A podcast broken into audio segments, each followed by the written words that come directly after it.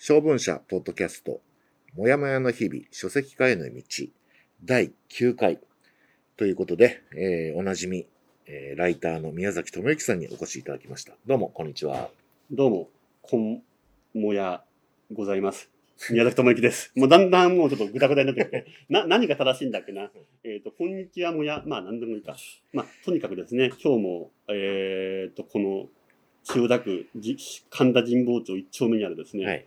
えっ、と、物書きや、えっ、と、文筆業や編集者なら誰もが目指すと言われている晶文社スタジオではい収録ができてまあ、いるんですけども正式名称はね、うん晶文社スタディオ。スタディオ、スタディオ。あの、ただ会議室と書いてますねあ。一応、扉には、はい大人気。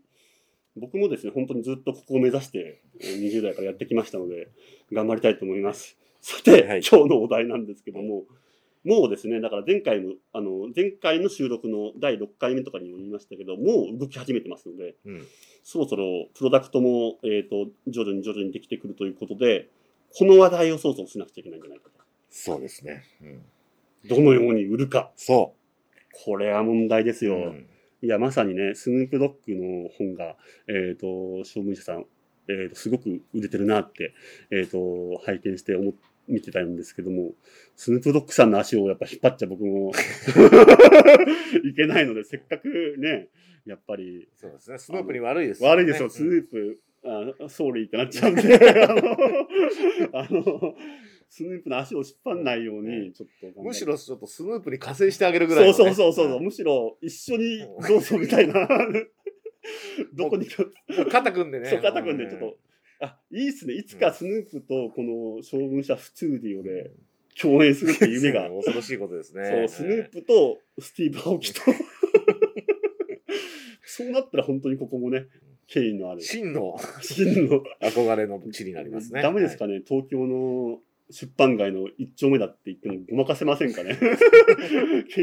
なんかその、カーネギーホールみたいなとこだって 言って、来日を促してきたら、会議室だったって言ったら怒られるかもしでれない。もまあ、あの、うん。アップルだってね、最初はガレージからそうですよね。始まったわけですし、はい。アビーロードスタジオだってね、そんなに豪華なね、そうですよ。ん。これ、そうですよ。もしかしたら、本当に、ね、今このご時世、やっぱ、まだなかなかリアルもね、うん。収録ものが多いので、本当に権威のある、いや、権威がありますよ。でもやっぱ将軍者って僕は憧れてましたもん。サイのマークの将軍者といえば、学さんとか大学情報とかでも、大学情報とかでね、まず触れるはい。のかな、普通の人はね。そうですね普通の方はそう。えっ、と、僕もそうでしたけども、えっ、と、憧れの将軍者スタジオで、さて、どのふうに売るかという、スヌープの足を引っ張らないようにしたいということなんですけども、まあ、端的に言えばですね、やっぱまず、もやもやの日々終わって、まあ、現時点で4ヶ月近く経ってて、さすがに一押しもやもやの日々とかの投稿ももう出揃ってしまったかなと思うので、やっぱりこう、もう一度盛り上げなくちゃいけないなっそうなんですよ。て思ってるんですよね。だから吉川さんとかにもいろいろね、例えば最近家庭を見せてうん。楽しんでもらう、うん。まさに今のこのポッドキャストがそういうものですけど、例えばゲラチラ見せとかね、うんうんうん。ツイートとか、うん。たまに編集者のうまうまい編集者の方やってますよね、うん。とかちょっとなんか赤字が入ったのうんところを少し写真で撮るとか、うん。そういうこともしていかなくちゃいけないと同時にやっぱりもう一度こう皆さんにもやもの日々が注目してもらえるように特にこの放送を聞いてくれてる方は連載の時からのファンの方が多いと思うので、まあまず第一にですねいろいろもちろんプロのマーケティングのこともあると思いますけども皆さんに応援いただきたい。そうですね。本当に。僕としてはこれ本当につくづくリライとして思ったんだけど皆さんと作り上げたなって感じがするんですよ。うんうん。でやっぱあのハッシュタグも相当動いた連載だったのでそれを、えー、と元に書いたこともありますしあと皆さんとね吉川さんと含めてツイッターでやり合ったことうん。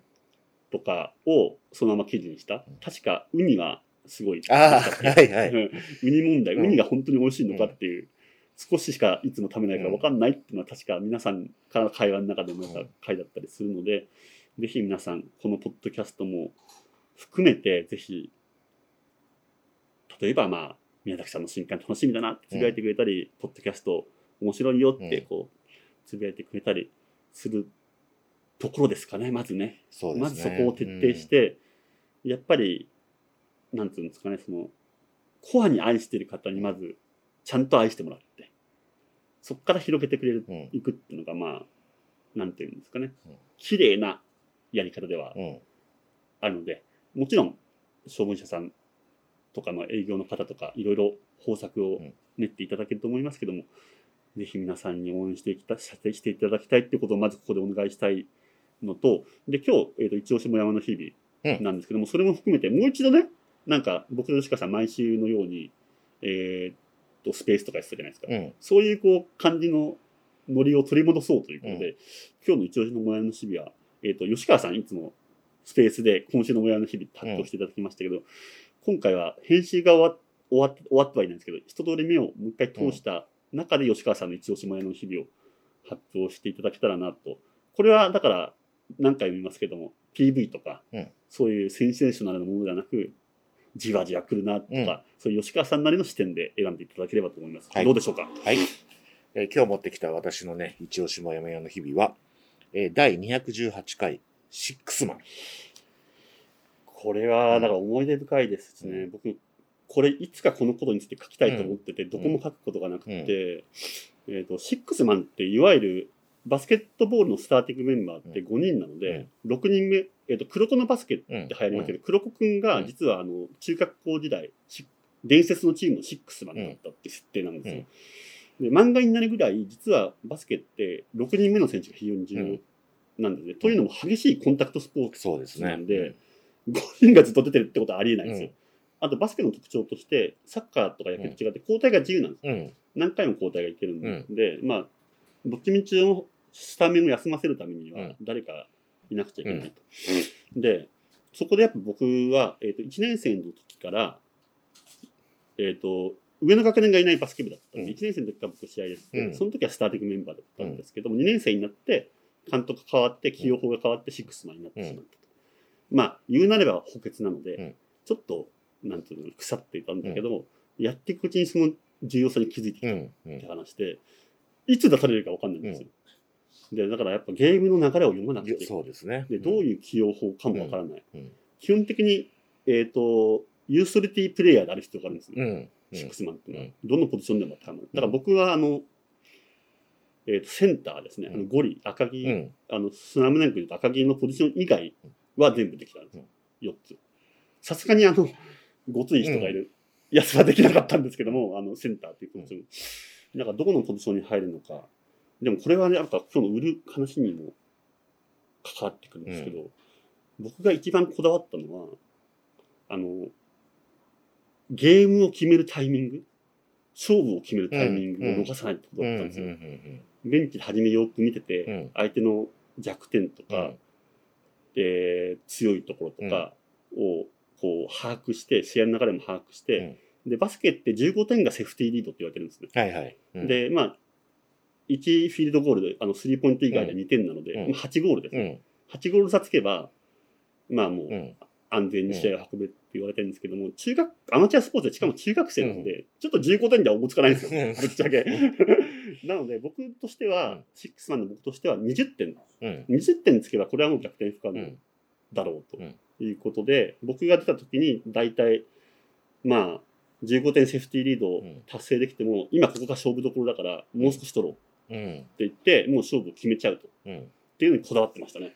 なるほどね。これはあれですね。もちろん、各ポジションの選手いろいろ考えてるんでしょうけど、まさにシックスマンならではの。そうう。ん。で、監督の意向も聞いてからフうん。ィールドに入るんうで、ん。もうここで20点取っちゃえばあとは楽だから、ここで決めちゃおうと。うん。で、走ろうと。もうぜ苦しいけど、ここで走ってれば、まああとは楽だからっていうことをよくこう、周りをまとめて、うんまあ伝達役としていったり、あと、そっちの方が得意でしたね。うん。で、もう一個ポイントはやっぱ負けたり試合に出るとき、うん。逆転しなくちゃいけないうん。時とかっていうのはやっぱ難しいんですけども、うん。でもやっぱ勝ち試合を勝ち試合にするっていうのは得意だったうなって。ん。ちなみにバスケ部は中学の時そこそこ強くて、うん都下大会 A と。お、すごいじゃない。都下大会 A と。いや、それは相当、うん。だってチーム数でいくと、うんなもうちょっとした、あの、そうですね。うんえっと、東京都下っていうのは23区以外の大会なんですけど、うん23区以外の大会ではベスト8でした。で、これは、えっと、東京都下23区以外の人口を知ってる方なら分かると思うんですけど、400万人いるんですよ。うん。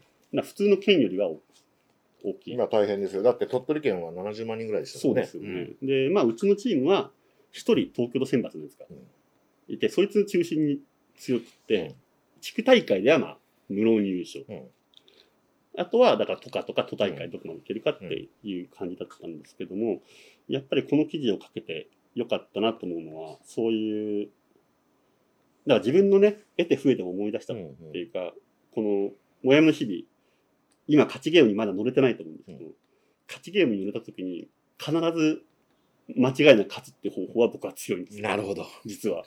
あの、どんどんどんどんその、不利点とか弱点を潰してっうん。て、あ相相手を詰めていくっていう方法は、あの、将棋みたいにこう、強いんですけど、一発逆転っていうのは、あの、バスケットのレベルではそこまで強くなかったので、まあ、これ苦戦する可能性もありますよね。あの、僕そこまでめちゃめちゃ有名ってわけじゃないんで、苦戦した時の逆転劇の方法も、元シックスマンとして考えておきたいなと。うんなんかちょっと、この記事書いた時に、吉川さんと、ヨタ話して話したけど、うん世の中のほとんどって補欠じゃないですか。うん、そういうことです。うん。補欠本とかできたらうん面白いですよねって、あの人も補欠だったんだ、うんみたいな。なんかそんな話もしてて、すごく思い出深い。うんちょっとあれですね、今日のお題にもつながるところですけども、まあこの、ね、今だからシックスマンとして試合の流れを見てる状況です。そうですね。でもシックスマンといえども、やはりコートに出るので、うん必ずうんコートに出た時にこうどう振る舞うか。これもですね、僕のシックスマン、補欠。まあでもね、やっぱそこからだと思うんですよ、うんこの本も。うんまずは補欠っていうぐらいの気持ちうでんやんないとダメだなって思うんで、そこはしっかりね。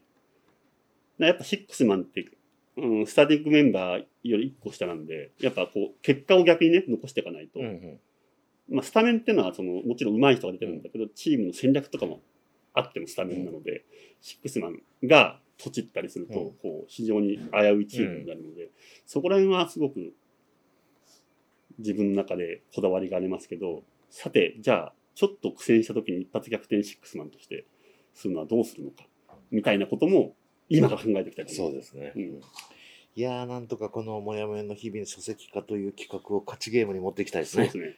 勝ちゲームになった瞬間、勝ちゲームにするのはめっちゃ得意ですようんね。なるほど、そのうん。うん反転をね、そう。まあ。どんな人にも頭下げますからね。勝ちゲームにするためなら、どんな書店さんにも行きますし、呼ばれれば、もう、そこは抜かれないんですけど、そこが乗っけるために、今日もおは話ありましたけど、うん。皆さんのお知恵をぜひうん。借りたい、うん。えーと、盛り上げていただきたいのもそうですし、こうすればいいんじゃないの、うん。みたいなことがあったりすれば、ぜひ、そうですね。もやアイデアを。の日々のハはいッシュタグでいただきたいなと思います。はい。というわけで、引き続き、あの、もやもやの日々、一押しもやもやの日々、ハッシュタグ、あの、どしどし、えーお寄せいただけたらと思います。はいはい。このポッドキャストの感想とかもね、うんあのーつぶやいていただけるととても励みになります。で、一応、ここまで9回やってきましたけども、まあ、次回があるのかないのか、今もうかなり進んできてるんで、まあ、難しいとこですけども、もしかしたら、まあでもあれですよね、販売促進の段になれば、うん。また何かしらしなくちゃいけないはずで、うん。何かしらしなきゃいけないし、まあ、やりたいですしね。うんなんかそうですね。突発でね、YouTube ライブやってもいいし、そうそう。またこういうふうに、あの、ポッドキャストで10回目やってもいいし。うん。僕はあの、ハイアルですね、将軍者スタジオですね、初めて YouTube ライブをしたという実績が、そうですね。そう。はい。久々にあれ見返したんですよ。はい。あの 100, 100回記念。はい。初めてって言ってて、あの名門、マディションスクエアガーデンみたいなものが僕にとってはね、NBA でいう、将軍者スタジオの生放送、これだから、あれですよね、ススヌープよりも、うんあの先に、先ですよ。先にやっちゃいましたからはねい。うん、スープまだ、まだ来てない消防車スタジオ来てないスですから。ーで来てないですか。いやー、でもね、本当にでも、あの、スヌープにあやかるわけじゃないですけども、あの、書文社さんでしたら本、どんどんどんどんいい本もいっぱい出てて、う僕も読んでますので、それに続くよう、とにかく頑張っていきたいと思います。い、い本にしたいと思いますので、よろもやございます。なんかこれやめ、やめた方がいいかな、もしかしたらこのキャラ。もっとやるなら徹底した方がいいですね。まあでも、ちょっとこれもね、はい。あの、キャラ付けということで、あの、もうあの、あれですよ。だから勝ちゲームになれば、もう、おはもやございますどころじゃないですよ。そうですよ。もうメディアに出れば、はいどうもこんにちは、もやもや、みたいな、もう、そう語尾に常にもやもやがついてるぐらいにもやりますから、はい僕は。ぜひ、皆さんのお力で勝ちゲームにしていただいて、あとは僕のシックスマンがはい。うなるということで、はい 吉川さんもよろしくお願いします。はい。よろしくお願いします。